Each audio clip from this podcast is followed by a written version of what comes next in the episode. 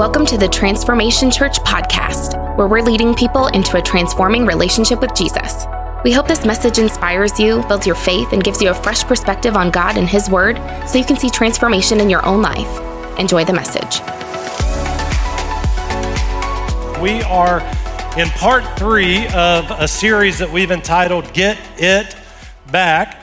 And uh, it's been, we've been kind of journeying through the book of Nehemiah and um, trying to learn how to get it back in our life. And um, if today's your first time here in this series, you may be wondering, okay, what, Ryan, what does get it back? What is it? We've defined it in this series as that kind of indescribable thing that convinces us that the presence of God is there. And a person can have it, a family can have it, a business can have it, right? A church can have it, even a nation can have it. And my guess is, is that there might be a few people here today that you would say, Ryan, there was, there was a time when I had that.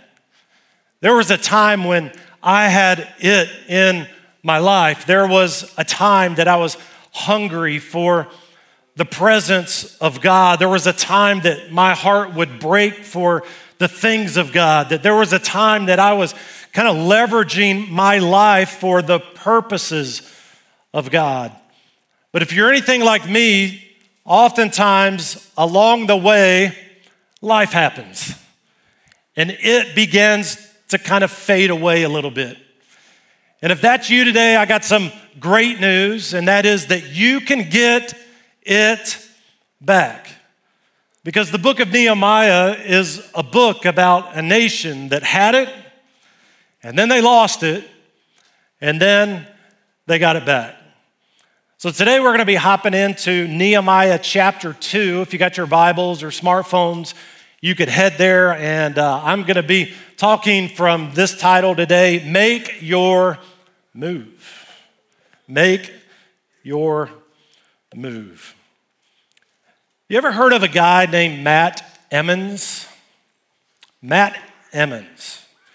He is, uh, he's known as one of the greatest marksmen to ever live throughout history. All the, the greatest shooters, Matt Emmons is known as, as one of the greatest, if not the greatest. Like one person actually made this insane comment that Matt Emmons is it is like to marksmanship. Matt Emmons is equivalent to what Michael Jordan is to basketball. Like, eh, I don't know who that guy is, but can't put a whole lot of faith in that statement because we know that Michael Jordan is the best basketball player to ever live, right? Can I get an amen? Yeah.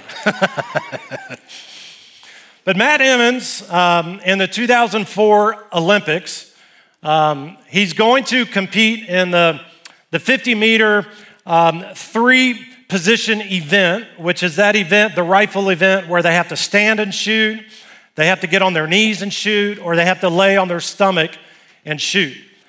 And going into the 2004 Olympics, Matt Emmons is the leading favorite by far. Like everybody knew that Matt was going to get a gold medal. Everybody else was talking about who was going to get silver, who was going to get bronze. He was known as the greatest. And so they get into that event and he's dominating. Like first first two kind of heats of it, he is so far ahead that when he comes to the final round, all Matt has to do is hit the target.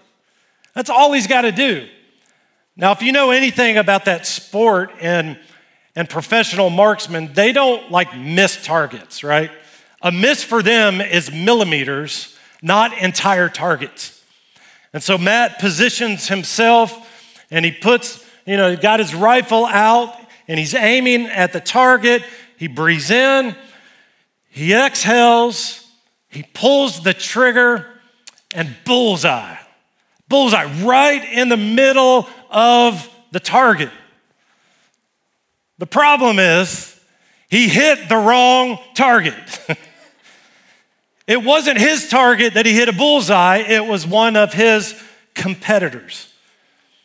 And Matt ends up going from favorite to win the gold to finishing eighth place. Ryan, why are you sharing this story about Matt? Here's why. I think Matt's experience in the 2004 Olympics is a metaphor for how we often live our lives where typically what ends up happening at the end of the day is we end up aiming and hitting the wrong target in life.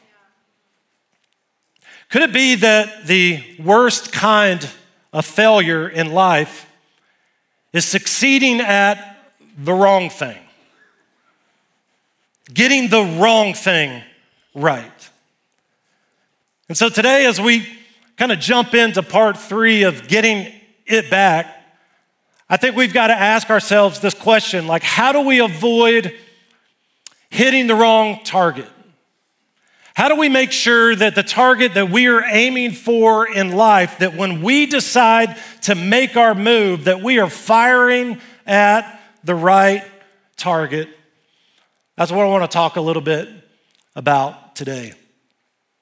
In Nehemiah chapter 1, we learn that, that Nehemiah was minding his own business. And, and what does God do? God, God brings people into his life to help him to be able to, to see something that he had presently been able to see, but didn't quite notice. Like, I don't know if you've ever been there in your life it happens to me all the time. I walk into the closet, I'm looking for a pair of shoes. I look all over the place, go to Andrea, I can't find my shoes. She walks in and they're right there. Like I was looking right at them the whole time, but I just never even noticed. And that's what happens with Nehemiah in chapter one that, that he all of a sudden he notices that his ancestors and that the walls and the gates of Jerusalem have been torn down.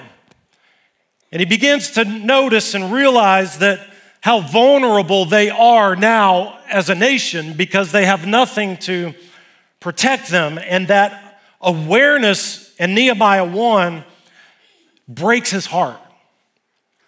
Like he goes from he goes from this kind of time where he's aware, but there's a, a, an emotional disconnect so all of a sudden, God opens his eyes and it breaks his heart. And so in, Ma- in Nehemiah chapter 2, we see what Nehemiah does moving from a broken heart to how he is going to respond to the brokenness. In verse 1 of chapter 2, here's what Nehemiah writes. He says, Early the following spring, in the month of Nisan during the 20th year of King Artaxerxes' reign. And I want to pause right there and I want to highlight the fact that Nehemiah writes this on purpose. He wants us to be aware that there was a gap between the moment that his heart began to break and what we're about to see Nehemiah do in chapter 2. If you look at that gap, it's about four months. And my assumption is, is that during these four months, Nehemiah is praying something similar that you and I pray when God begins to stir something in our heart. It's one of two things, and think about if you've ever been here before or not. God, take this burden off of my heart or show me what I'm supposed to do with it. Right? Have you ever been there? Like, God, either take this desire, this thing in my heart, take it away, or give me wisdom, help me to know what to do with it. And I believe Nehemiah was in this four month journey process of, of seeking God for what am I supposed to do with this brokenness in my heart about my people.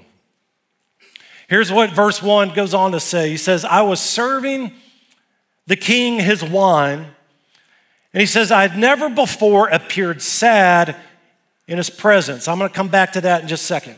Verse 2 So the king asked me, Why are you looking so sad? You don't look sick to me.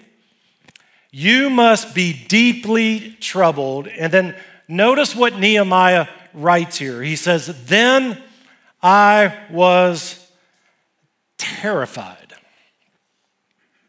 Terrified. Like, that's a strong word for Nehemiah to use. Why would he use this word? Why would he have these feelings of, of terror for the fact that he is looking sad in the king's presence? Here's why. This was a Persian culture. And in the Persian culture, the king demanded that everybody in his presence always look happy. That if they didn't look happy, it was considered an insult to the king. Now, let me tell you why you wouldn't want to insult this king. The Persian culture in these days was equivalent to a modern day terrorist group. If you got kids in the room, plug their ears take them to TC Kids or whatever. I want to I want to help you understand what that looks like in these days and what Nehemiah is facing.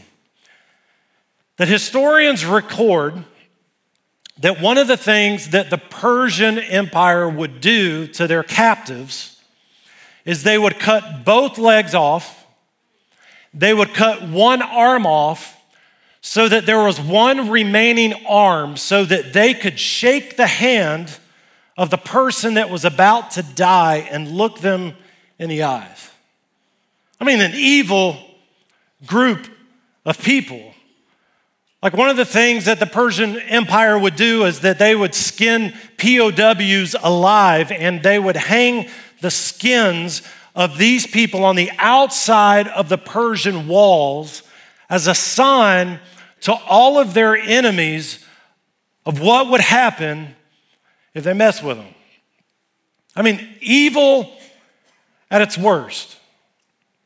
I probably shouldn't share this third one, but I'm going to share this third one just to give you an understanding of how, of how bad these people are. One historian notes that every night they would make their captives listen to Miley Cyrus over and over and over and over. Oh, I'm sorry. I'm sorry. I just had to do it. I'm sorry. I'm sorry. I'm sorry. I'm sorry. I'm sorry. Andrea's not here to kick me in the shin, so I'm okay. I mean, evil people. In Nehemiah chapter 1, it says that all of this is taking place in the city of Susa, which, if you're not familiar with where that is located, that would be modern day Iran.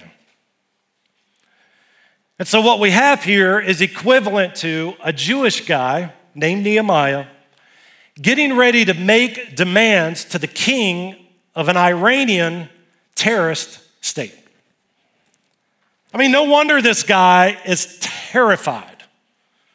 No wonder he's scared. And here's what he says in verse 3.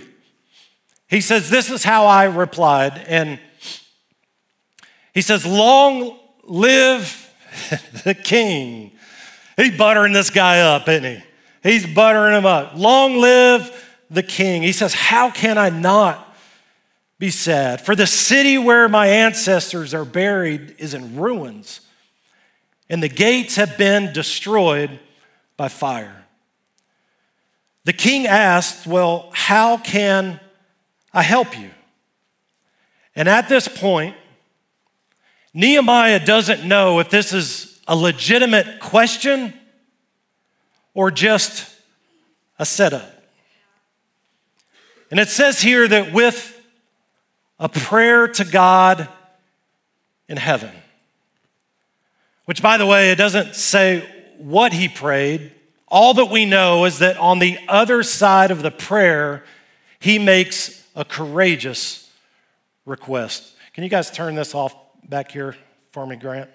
I got something playing back here behind me. In verse 5, it says, I replied that if it pleased the king, And if you are pleased with me, your servant, look what he says. He says, Send me to Judah to rebuild the city where my ancestors are buried. So Nehemiah is asking a terrorist king if he can go back to rebuild a city that Persia had already conquered.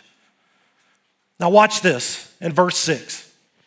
It says, The king, with the queen sitting beside him, asked, How long will you be gone and will you return? Like Nehemiah is now beginning to recognize that, okay, the response that I was expecting is not the response that I'm getting. He's beginning to realize that God has placed favor on him.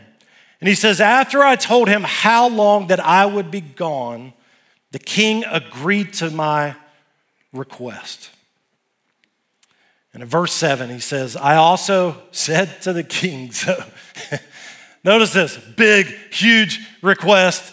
And then now that Nehemiah recognizes he has favor, now he's going to add on top of it. He's going to add, he says, I also said to the king that if it please the king, let me have letters addressed to the governors of the province west of the Euphrates, instructing them to let me travel safely through their territories on my way to Judah Verse 8, and please give me a letter addressed to Asaph, the manager of the king's forest, instructing him to give me timber, that I'm going to need it to make beams for the gates of the temple's fortress, for the city walls. Oh, and by the way, for myself, my own house. One of the things I love about what verse 7 and 8 help us recognize is that in this four month period of time that Nehemiah was waiting to figure out what to do, he was strategizing. He was waiting, but he was strategizing. You know, I don't know if you recognize this, and I don't have time to really go into it, but there's two types of waiting. There's a passive kind of waiting where we kind of sit back and we're waiting on everything to come to us and the longer it takes to get to us, we grow cynical inside because there's this expectation that everything we want should come at, you know, on our timetable.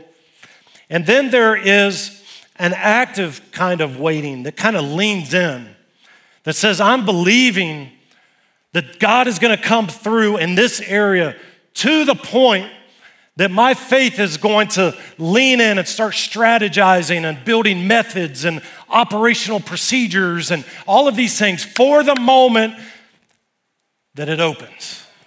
For the moment that God opens the door. And that's what Nehemiah does in this season. And it says that the king granted his request. And then I love this part too. Nehemiah is quick to give God all the glory. He said, This is happening because of the hand of God that's on me. It's not about my courage, it's not about the things that I can do. It is all about God's hand being upon me. And so, what can we pull out of this story, this moment in time in Nehemiah 2? to make sure that you and I are not just aiming at the right target, but we're hitting the right target. I want to give you three practical tips today to help us to begin to identify how we can hit the right target in our life. The first one is this if we're going to hit the right target in our life, we have to discover our purpose. We have to understand why we are here. You know, when it comes to discovering our purpose, we can identify that at the intersection of, of three things. The first one is our passion. And the question that we all have to ask ourselves if we're going to identify our purpose in life is what are we passionate about? Like, what breaks our heart? We see that in the story of Nehemiah in chapter one that the Nehemiah got to a place where it broke his heart as he saw his people vulnerable and, ex- and exposed. And so the question we got to ask ourselves is what is it? What is it? Maybe it's seeing kids growing up with no biblical foundation to be able to st- stabilize them as they grow older. Maybe, maybe today what's kind of breaking your heart is watching the some 64% of teenagers and young adults that have grown up in church that are totally leaving the faith. Maybe for you, what breaks your heart is, is single parents and watching the burden that is upon them and trying to make ends meet and to try to raise their kids in the absence of whether it's a father or mother. Like maybe for you, it's, it's seeing people that are, are addicted because you were once there. And God has brought you along this pathway, this journey of finding freedom through Him. And so you look at the people that struggle with whether it's public addiction or private addiction, and your heart breaks because you know what's on the other side. Or maybe for you today, what breaks your heart is seeing people that are less fortunate, not be able to afford some of the essentials in life, to, to not be able to afford food, to not be able to afford medical care. And it just, when you see it, it just breaks your heart. Well, if you're going to identify your purpose, you've got to identify what is it that breaks my heart. But the second part of that that you've got to identify is your talent. Like every single person in this room, God has given talents. Like the question that you've got to ask yourself is what am I good at? Where has God gifted me? You know, for me, I feel like God has gifted me with, with kind of the ability to, to, to see things, like, like to improve things, to improve people's lives, to improve the things that, that I'm involved with, to, to like vision, to be able to, to be able to see things where, where others might not be able to see them. It drives my family crazy that I can do that, right? And it drives me crazy sometimes too. But God has gifted me to be able to, to see that. But guys, I can't build anything. Like I can see the, the potential of building something, but you put a hammer or something in my hand and it's dangerous. Like, I went on a mission trip one time to Africa and I got so sick and tired of watching everybody work. I was there to document. My job was video, photography, to document the story so that we could tell our church the story of what was happening. And so um, I, I'm doing my job and I'm getting like, I'm feeling bad because I'm watching all these other people work and I'm just walking around taking pictures and video. And so I decide to jump in and I get a saw and they and this group of people, you know, they were doing different projects and so I was like, well, I know I can do this one. Like it was cutting the ends of benches off. And they they would draw a line and you'd take like a, a saw, you know, half this room doesn't even know what a saw like this is, but but and you and you kind of moving that saw back and forth. And um, and so I'm cutting it, and I start to drift off the line a little bit, a little bit more, a little bit more. And this African dude comes over and he said, Pastor, Pastor, Pastor, put down the saw, you go back, shoot camera, you know, take pictures, we got this. And I was like, man, I just lost my man card totally. Don't tell anybody when we go back. But but you put me you partner me with somebody that can build, and we can be dangerous. And that's kind of what 1 Corinthians 12 is all about the whole idea of one body and many parts, that it's never been God's design that you be good at everything. It's always been His design that you bring what you are good at and you couple it in a faith community with other people that are good at other things, and as a faith community, you become a driving force that pushes back the gates of hell in your community. Sometimes I wonder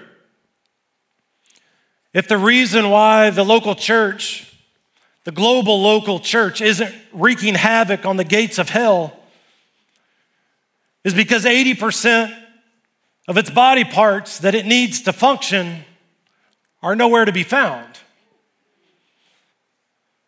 The body of Christ is disfigured, dismembered, disabled, missing arms, missing ears, missing noses, missing eyes.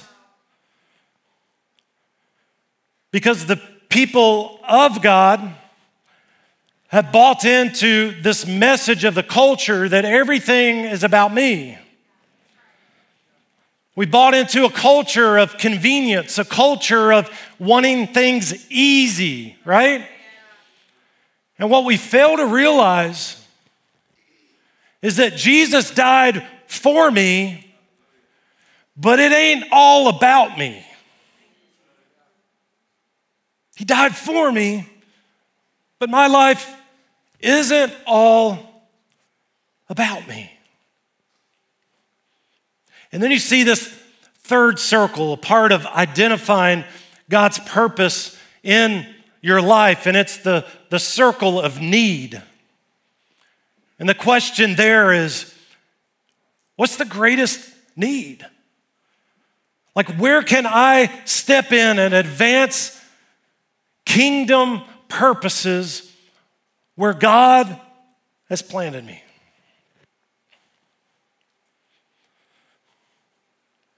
And for us to be able to identify God's purpose for our life, we have to identify the intersection of those three things. That it's in the intersection of our passion, of our talent, and the greatest need. And friend, if you're if you're here today and there's not a lot of joy in your life, difference between joy and happiness, right? Joy is stable no matter what you walk through. Happiness comes and goes based off of what you're walking through. The Bible says the joy of the Lord is our strength, not the happiness of the Lord. And if you're here today and you kind of feel like there's just not that much joy to living in my life, like I'm going through the motions, I'm doing things, but there's just not that much fulfillment, my guess is is that you're not living in the intersection of these three things. And the further that we begin to move out, where we just live our life just all about what we're passionate about, right? We live our life just all about it's what I'm good at, although I don't really love it, but it's what I'm good at. Or we're kind of more on the people pleaser side where we just everything we do is what what other people need from us and we're absent of passion and we're absent of the things that we're good at, the further that we move away from where the convergence is, the less joy and the less fulfillment we experience in our life. And so we got to identify first what's our purpose?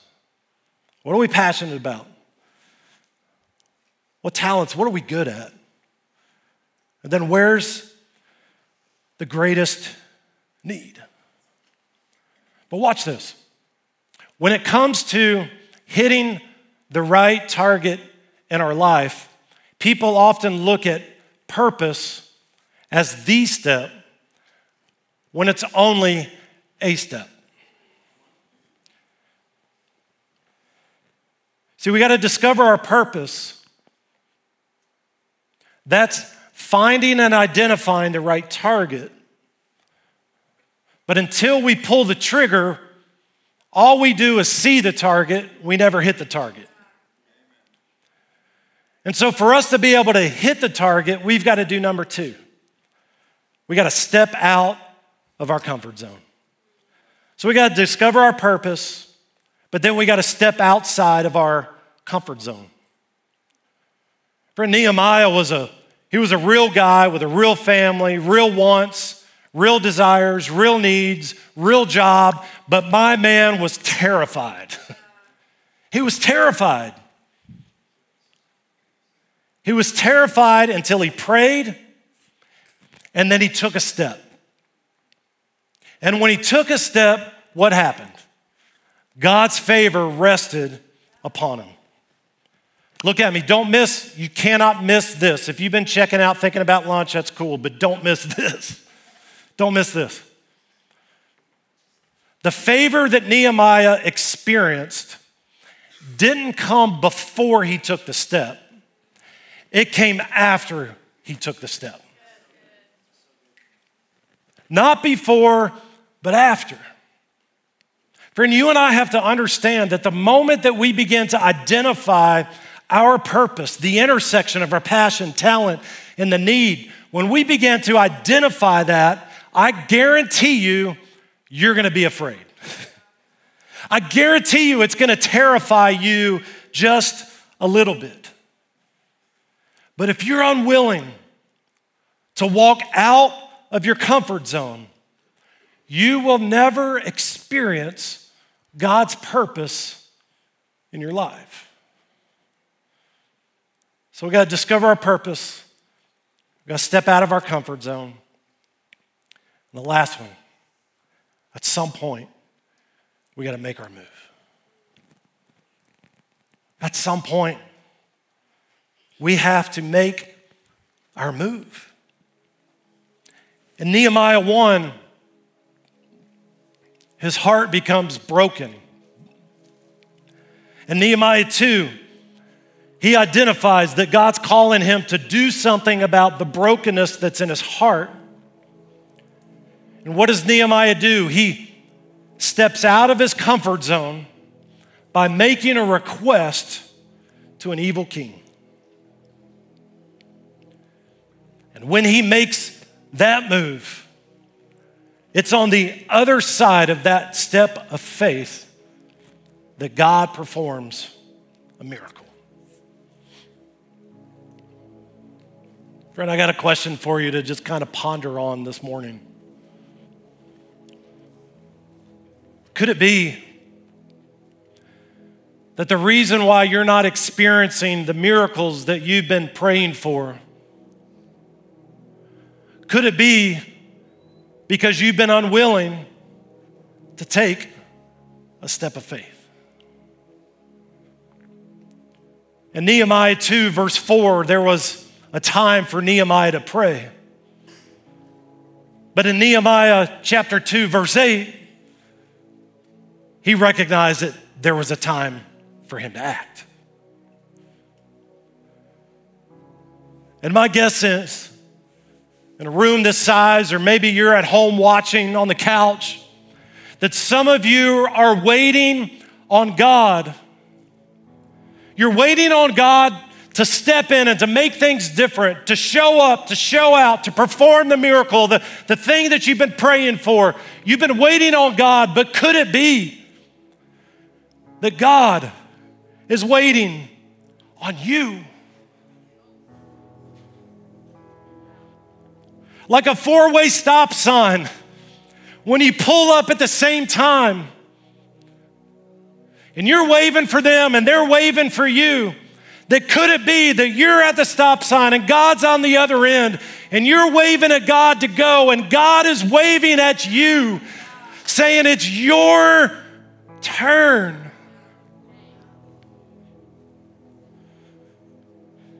Friend, you've got to understand in your journey of following Jesus this one important principle that faith activates the power of God in your life. Not wishing, not hoping, but faith. And maybe many don't experience God's power not because He can't do it, but because we won't.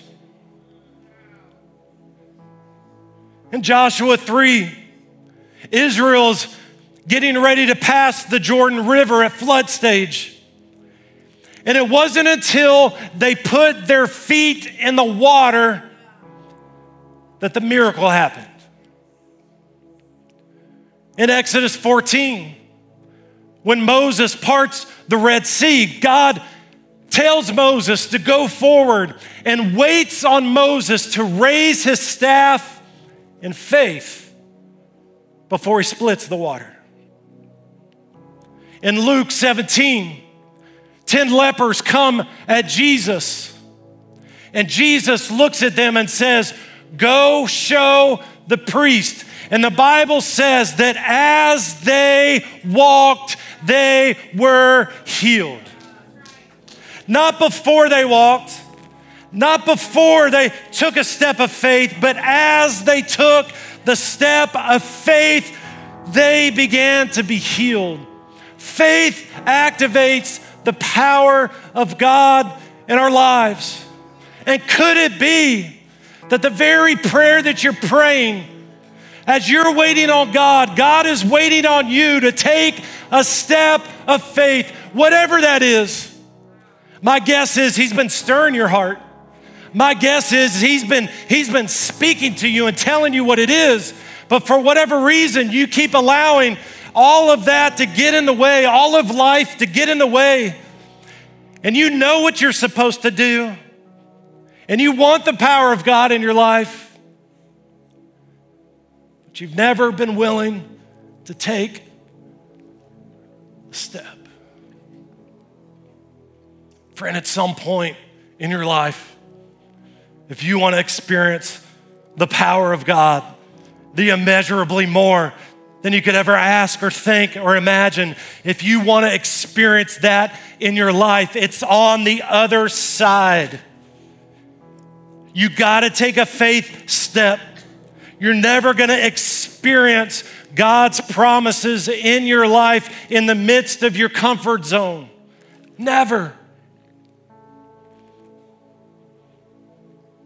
What's He saying to you today?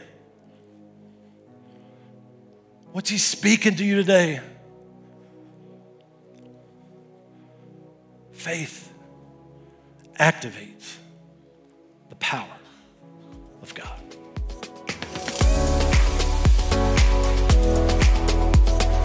Thanks for listening. If you enjoyed today's message, be sure to share it with your friends and tag us at TransformTLH. Thanks again for listening, and we look forward to seeing your face in the place someday. Have a great week.